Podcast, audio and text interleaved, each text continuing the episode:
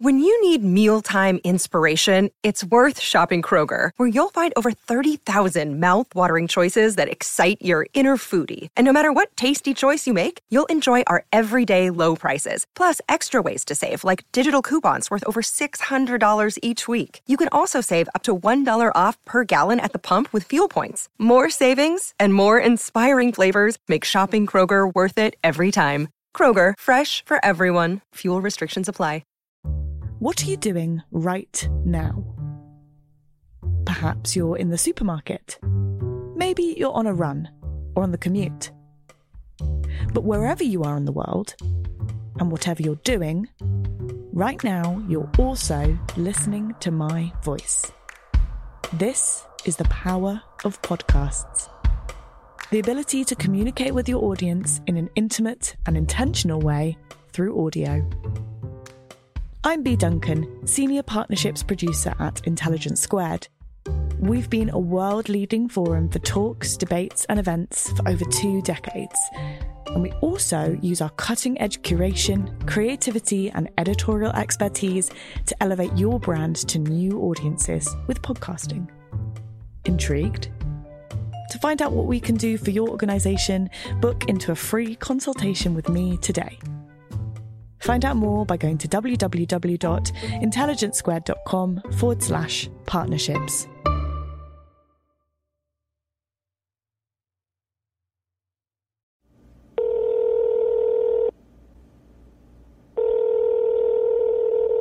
Hi, Chris. Hi, Farah. So, are you ready for this week's quick fire round? I can't wait. What have you got for me this week? This week, it's about the world of media and entertainment. Netflix or Amazon Prime? I think Netflix. There's just more there. Sky or BBC? I am a big fan of the BBC. They have their critics, and I am one of those from time to time, but I think the BBC is fundamentally a force for good in the world. Well, let's go to some huge BBC icons John Humphrys or Jeremy Paxman? I think in his prime, Paxman. He was compelling television when he was really on the hunt.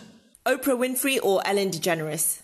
Well, I'm a heavy consumer of both, as you can probably imagine, but probably Oprah, mainly because the name of her company is her name spelled backwards. The name of her company? Yeah, her production company is Harpo. No way! I didn't know Yeah. that. That is great. Yeah, well, there you go. That's a really big and profound reason for going with Oprah. That is a great reason. I'm loving that. Yeah, you're welcome. ITV or Channel 4?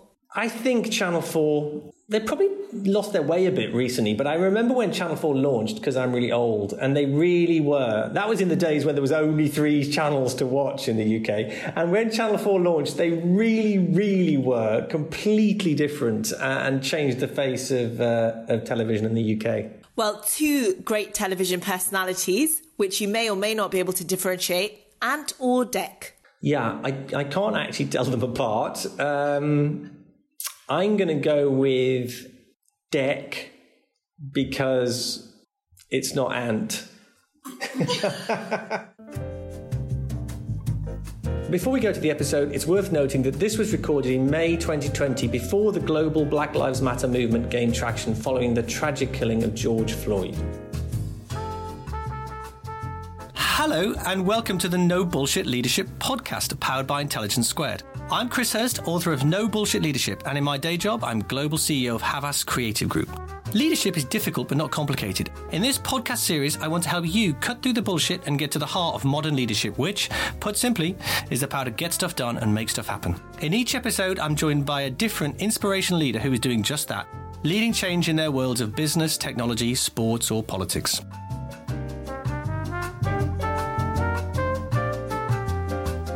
My guest today is the broadcaster and author June Sarpong, who last year became the BBC's first ever Director of Creative Diversity. June, for more than 20 years, you've been a fixture on our TV screens, from MTV to Channel 4's hugely successful T4, from Loose Women to Sky News. You've been a passionate advocate for diversity and change in the media and beyond, and you're the author of two books, Diversify and The Power of Women.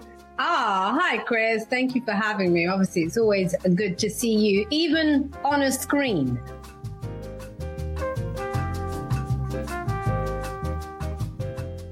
In three words, describe your leadership style.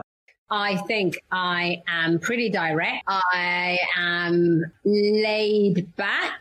And I would say I'm also enthusiastic and encouraging. So it's four.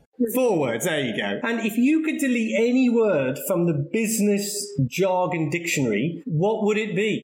Not invented here. Which leader do you most admire? Could be from, eh, from any point in history.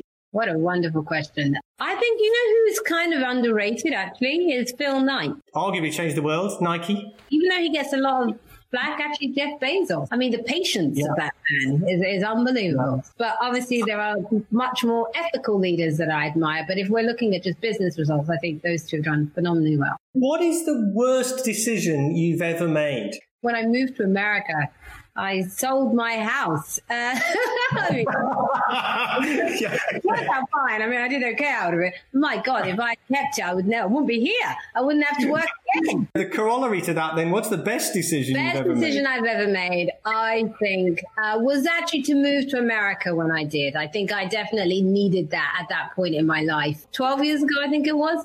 Um, and the best decision was coming back. And final quick fire question. Uh, this is a question I always have great difficulty answering. Uh, what's the best advice you've ever best been given? advice I've ever been given. Uh, it's not personal. I think yeah. it's because that, you know, so many things we do take personally and actually yeah. detached ourselves, it wouldn't impact us in the same way. So that's the pain, or should I say the fun of quick fire over. So let's, uh, let's get into things in a bit more detail.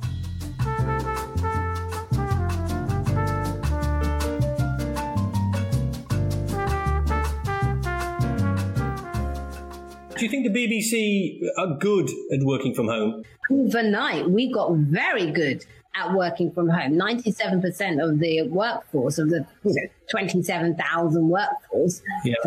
are now working from home and it's working and I think this is the case. I'm sure it's the same for for Havas. Is you know there are systems. I, we did a, a, panel session last week with a bunch of D&I leaders, um, and Caroline Casey from the Valuable 500 was on there too.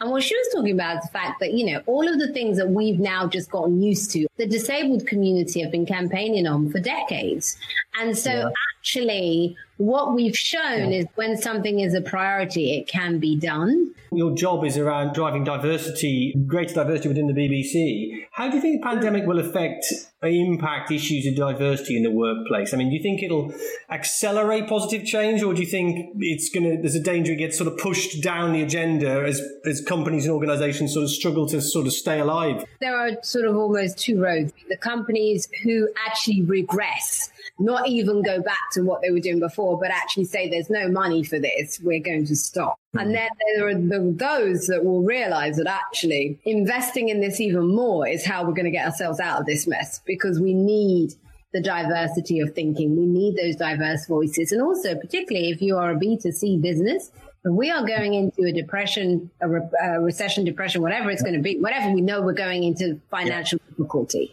If we are going into that, well, then surely you need to appeal to as many people as oh. possible to buy your product. And also, actually, if you look at where the growth is going to be, the growth was already happening in emerging markets anyway. And weirdly, this is the one thing that emerging markets have not been as adversely impacted by as the West, which is mm. usually certainly not the case. Now, that could completely change. But if you look at the Southern Asian countries, if you look at uh, Africa, if you look at the Caribbean, if you look at um, Latin America, their cases, uh, they're, they're still bad, but it's nowhere near as bad as what it is in the West. And so it really does matter how you engage with diverse communities going forward. There's been some interesting articles in the press about how some countries run by female leaders have uh, been uh, have been more successful in managing the crisis. So New Zealand, Finland, Germany, Taiwan. Uh, do you think that do you think that genuinely is down to the fact that there are female leaders of those countries, and do therefore should we draw some conclusions around how females lead? I don't know about that, but what I do think works for sure is when you have a, a gender equal team.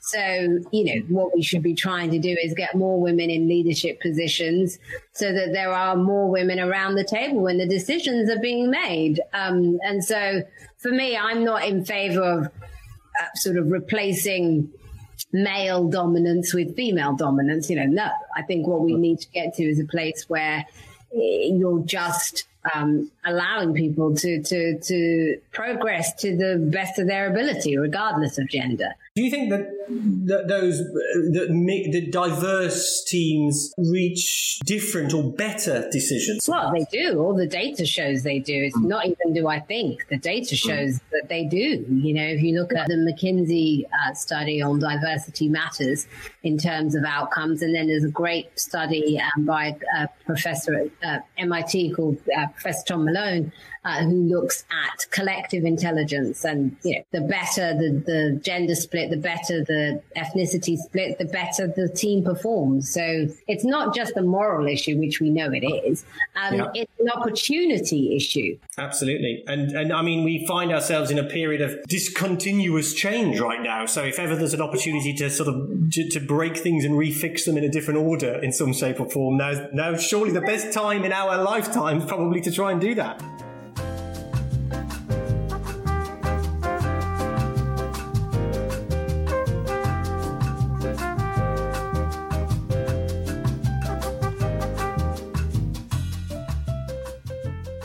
So let's talk a bit about your job. What's your basic remit? What's your job description? Yes, my basic remit is to uh, help the BBC become uh, much more representative in terms of its uh, uh output, its creative output since I've been there, what I've said is actually let's look at the whole of our creativity. So everything comes under us. So our marketing teams, our D&E in terms of our sort of digital teams, and anybody that engages with our audience in some way through sort of content production, we should be looking to make those teams as diverse or as inclusive as possible. And we launched uh, last week uh, the first phase of our strategy, which we're calling Rivers, the six streams mm. of inclusion.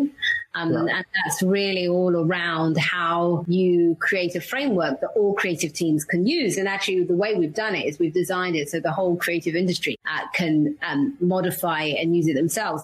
So you're not just new to that role, it is a new role. So presumably you had to, to an extent, design the role yourself yeah. a little bit. Yeah, totally, which is really exciting. How did you know where to begin? I mean, it's this huge topic, this huge organization. I think really is from experience, Chris, in that, you know, mm. I've been talent most of my life. And so yeah. I know firsthand what the BBC is mm. very good at and perhaps what it hasn't been as good at where diverse yeah. talent is concerned. But also I understand what creatives are up against. So I'm not in there saying, oh, why haven't you done this? Why haven't you done? Because I understand, you know, putting together productions and so on, it's complicated. Mm. And so therefore, yeah understanding the process and understanding how teams are sourced in the first place means that you can be um, that much more uh, informed in terms of how you deal with teams to get them to change. Um, and yeah. so, yeah, I think my experience as talent is really what's helped shape the kind of direction that I want to take the department in.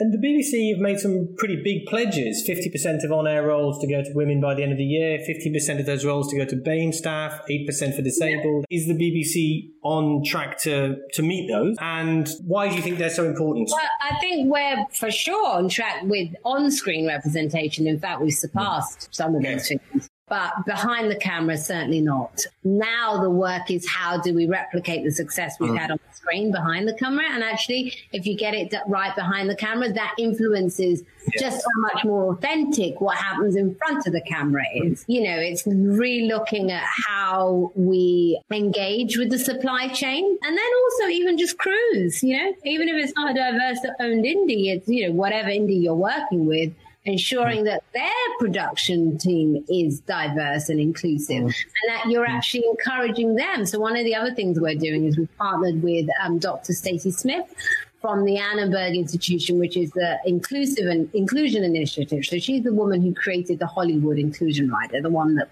Frances McDormand mentioned at the Oscars, etc. Yeah. And so what we're looking to do with her is we're calling it the Belonging Blueprint, which is a template for all our suppliers in terms of how they actually prepare and get their crews ready to be inclusive for when we bring in our own inclusion rider. Why do you think, uh, sort of in front of you, you've done a move, made faster progress, let's put it that way, in front of camera rather than behind? Well, I think it's easier. You know where the talent is. It's, right. you know, talent tends to be represented by agents. And therefore, if you know whoever's, you know, one sort of big BBC presenter that you often use, you know, that agent, and you say yeah. we're trying to be more inclusive, there's lots of talent they can suggest, oh, we've got X. Whereas we know that within our industry, it's very much about who you know. You and I have discussed this many times about, you know, yeah. how to make sure we all have much more inclusive social circles. If yeah. who you know is just like you, you're not yeah. going to know where those diverse suppliers yeah. are or who the diverse cameraman is and blah, blah, blah. And also because of the past lack of opportunity that there has been in our industry for diverse talent, a lot of them leave. There isn't the same retention level. People leave and then you don't know where to find them. So you have to make a concerted effort to go and find this mm. talent. No, let them know that actually you want them and you need them. And the BBC is, is literally an institution. So it's, it, in a way, it's not just about the BBC. It has the potential and the opportunity to change society in a way that not many of our organisations do have, 100%, Chris, in terms of one, the BBC is really the mirror of ourselves, mm. to mm. ourselves. Yeah. And it is also the engine of our creative industry. And, even, yeah. and not even just in terms of broadcasting, because even if you look at BBC Creative, think how many people have BBC Creative go into your industry and go yeah. into, you know, they, they start creative, they they hone their craft, and then companies that have Havas come and poach them. There's so many facets to the organization that feeds through to our creative industry. So it's so important that the BBC exists. And actually, when you're going through a crisis like what we're going through, where perhaps mm-hmm. some of the commercial organizations might not survive, it's the BBC that keeps the business going for when yeah. there is a boom time again and you do get more competition. You've been a, a, a, public figure for many years, an advocate, an agitator for change on the subject of diversity inclusion for a long time. Have you found it difficult, the, the transition from being, if you like, an agitator and a commentator, then suddenly being the person at least partly responsible for, for making the changes? Or is it, or is it a sort of, it's a job I've always wanted? You know, often when you're sort of on the campaigning side of things and, and wanting to be an agent of change, the sort of injustice of it all means that quite rightly, you know, you're quite angry and maybe a bit agitated. And I think that sometimes we forget it is actually a human being on the other side. In order to really get results, I think there needs to be a sort of a, a next level, which is much more about constructive dialogue and constructive solutions led conversations, which really are, are, about, okay, well, what can we do? Yeah. We know the wrongs. Let's get to the right. Yeah. And how do we do that yeah. together? And I think we need much more of that. And I think being on the other side of it means that I've become much more mindful of that. So even when I'm no longer in this position, I think just having done it will, will definitely um, change how I go about this stuff.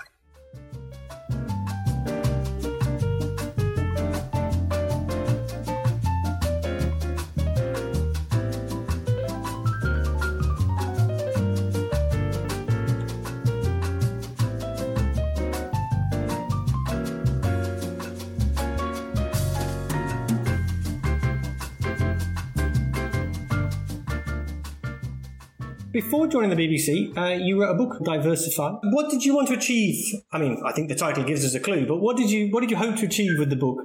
Yeah, well, well, you know, for me, Diversify was really all about how to create, uh, a, I suppose, a toolkit for change. Mm. Um, it's very prescriptive, the book. And I also made a point of making sure that it was data led but still, mm. you know, with a lot of qualitative uh, qualitative work as well, so that it wasn't just quantitative data, but really with stories, but backed up by the numbers to sort of reaffirm why I believe that this was something that mattered. And, and then also to show that there is excitement here and there's, there's mm. positivity. You know, it doesn't have mm. to be a negative conversation, which is what it tends to be. Your subhead on the cover is "The world is separate enough." Uh, is that a, yeah. you know we've got a lot more in common than divides us? See, I think it's both. I think there's a lot we don't have in common, but that makes it more interesting, doesn't it? Let me learn from someone I, uh, you know, that I don't know, and let me learn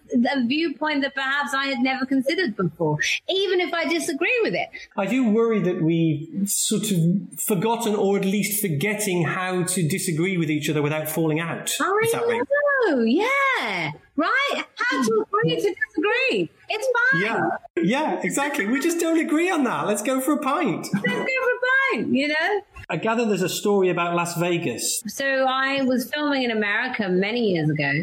Um, and, you know, I grew up in a very multicultural area. I started working in entertainment and media at a very young age. And so I was always around difference and people from all walks of life. And, and it was something that I prided myself on as being very comfortable with. Um, and so I was filming in America a few years ago and a young guy appeared on set who, um, had sort of I don't know, tattoos, and I made up in my head all these ideas about who I thought he was. It wasn't so much about meeting somebody like him, period, because I grew up on a council estate, so I was used to uh, people like him. It was someone like him in that context. And that mm. moment really sort of uh, was a light bulb moment for me because I was able to see this issue from the other side because I'd always looked at it as being on the receiving end as a black woman and as a working class woman. So I was able to say, oh my God, that's what happens when you see someone as different to yourself. And it made me want to work out how to create a conversation around this issue so that we actually can move forward because we all lose out. You know, it might be that kid yeah. that has the solution. Yeah. So how we get out of COVID, we don't know. And so, yeah, it was a real turning point for me. So you, you talk about challenging your isms. Do you think that we all basically have biases?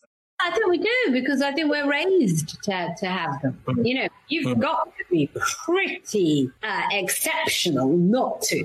Mm. Everything in society is designed for us to have an idea of what a leader looks like, an mm. idea of what acceptable mm. looks like, an idea of what desirable looks like. But if you want mm. to create a new normal, then you have to challenge yourself not to think like that. When you find yourself reverting back to sort of safety mode, which is what a lot of people perhaps may feel inclined to do in times like this, it's again challenging yourself in that moment too. I agree with you, uh, and I feel like we do all have biases, and I and I, I mean I'm not a social scientist, but I feel like it's kind of the human condition in a way to, to have biases. Mm-hmm. You know, we're we're we're, tri- we're, sort of tribal animals and all you know and all that sort of. Yeah. Uh, but it's, yeah. it's it's what it's how you then process that. I think your ability to catch yourself, have a have an internal dialogue as as you did you know, I've made that stupid mistake before. You know, just catch yourself.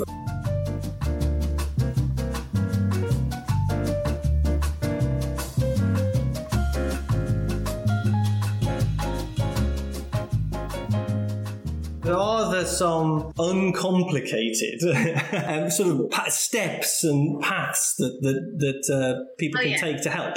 Yeah, for sure. I think really, um, is everyone in the room, you know, if they're not, go get them.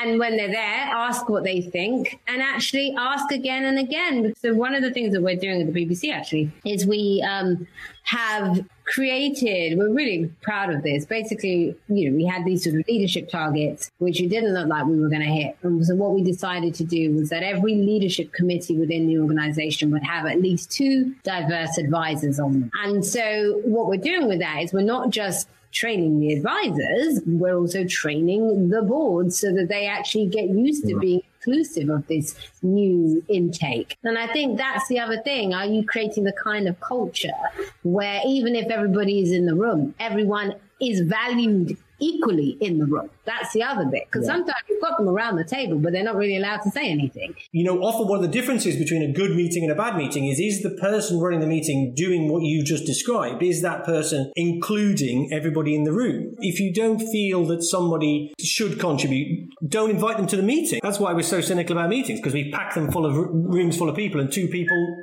two people talk to each other and somebody writes notes if you're lucky and that's it. Even the simple thing as, you know, asking the receptionist or the security guard because don't forget they engage with everybody that comes into your building. There is an understanding they have of your company that even perhaps the CEO will never have just because of that interface. And I think that even just that each morning, whatever, whoever it is, what do you think? We're doing this. What's your opinion? And I think it's really important to be open to the fact that great ideas might not come in the packages you expect them to come in. I completely agree with that point. I mean, there's a, there's a, there's the sort of the classic example is you know I, if you want to if you want to uh, understand how a business is doing, let, us take a retailer for example. If you want to understand the big yeah. challenges that that retailer has, go and ask the person that works at the checkout. It's actually not that difficult to understand to get insight into the challenges that organizations yeah. face. I, I can I completely agree with that. So we're going to audience questions now. What is your opinion of the current salaries gender gap at BBC? Well, when um, the gender pay gap was first uh, made public in 2017, they were two years old, those um, figures. So the 2017 figures that were made public were actually 2015's. So if you look at what happened in terms of uh, last year and the, the difference that happened there, there's been a real reduction and actually, the BBC now has the best gender pay gap in broadcasting because a concerted effort was made by Tony Hall and his leadership. This was before I started to try and address it. And to me, some of the progress that's been made with closing the gender pay gap is is an example of what we could do in relation to some of the other underrepresented groups. And I don't just mean that in terms of, um, I don't mean that necessarily in terms of salary, but I'm also looking at progression rates and so on. When yeah. you really decide you have to tackle something, you can mm. make way quite quickly. And I think actually the gender pay gap is an example of that. Uh, any company above, I think it's 250 people, I think is the cutoff, has to publish their, yeah. has to publish their gender, gender pay gap, which I think is, I think is a great thing. But I, I remember when we first uh, sort of sat down and organized ours and we all, there's about sort of 10 of us looking at these numbers and we had to sort of all go on a crash course of statistics. I mean, I know that sounds ridiculous, but actually, uh, you know, actually the ability of yeah. everybody to really understand uh, the data and then, it, you know, it's a great example, as you say, of getting data, understanding yeah. the, the, the things data can tell you, and drawing the right conclusions from that. And uh, and the more granular you can get, uh, the more you know, the more able you are to fix the problem. If you see what I mean. It's so true. And also the other thing is sometimes there's a sort of there's the general um, uh, misconception that the gender pay gap is equal pay, and it's not. Yes. The issue is about leadership, actually, is that there yes. tends to be more men in more senior positions, and those roles are paid more.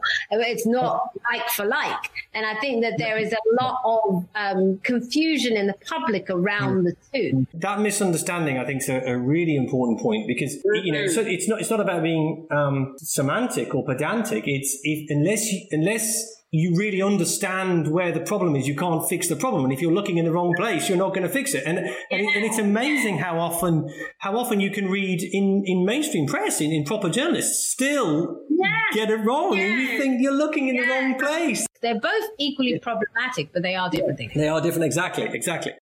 How do you handle people who are resistant to your message? And how do you get them on board? Tell you how, I don't bother with it. Life is hard enough. Let's go where people want to do it. Let's go hmm. with where there's a willingness. Let's show it works and improving that it works then you find that the resistant ones come on later. But often I think we start trying to change resistant people and actually you've wasted all this energy and all this progress that could have been made working with people who want to do it. I think that's a great piece of uh, life advice that is to, to all things. And, and, and, the, and the risk, I mean, I'm not, obviously I'm not trying to put you in a difficult position with this question, but, but by and large, do you find there are a lot of resistant people or or by and large everybody wants to wants to create change? Well, you know, it's funny because I was expecting much more resistance. You know, as an outsider, I had my, you know, I've never actually worked inside the BBC. I was always a freelancer. Um, Yeah. And so as an outsider, I had lots of views about what I thought the BBC was. I don't think it's a resistance to change. I think it's not knowing how to change. I'm, I'm hopeful. Do you think, again, this isn't about individuals, but just on a sort of a corp- corporate level, do you think that some people are threatened by it? Um, think there is definitely an old guard that is threatened by it. And as, as a strata of society, they've done very well under this sort of somewhat unequal system that we have, and do believe that there is a sort of an order to protect and maintain. Um, but thing is, that's no longer sustainable. You know, there was a time where perhaps you could get away with that, but I think that there are just too many people who who know different and want different, and actually, we've never tried it. The, the, the fair way. We've never tried it the truly inclusive way. We've seen all the problems from the exclusive way. So actually, let's let's try it the other way and see what happens. Exactly, exactly. Imagine, as you said earlier, imagine the potential that we can we can unlock. Would you say that most leaders have a narcissistic trait? You tell me, Chris. Definitely not. Absolutely.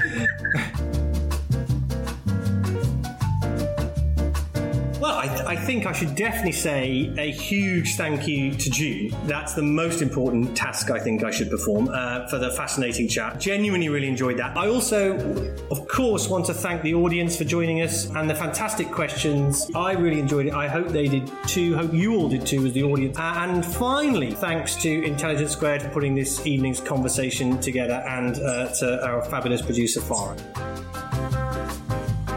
If you enjoyed listening to this podcast, we'd love to hear your thoughts. Please take a moment to rate and review us on Apple Podcasts.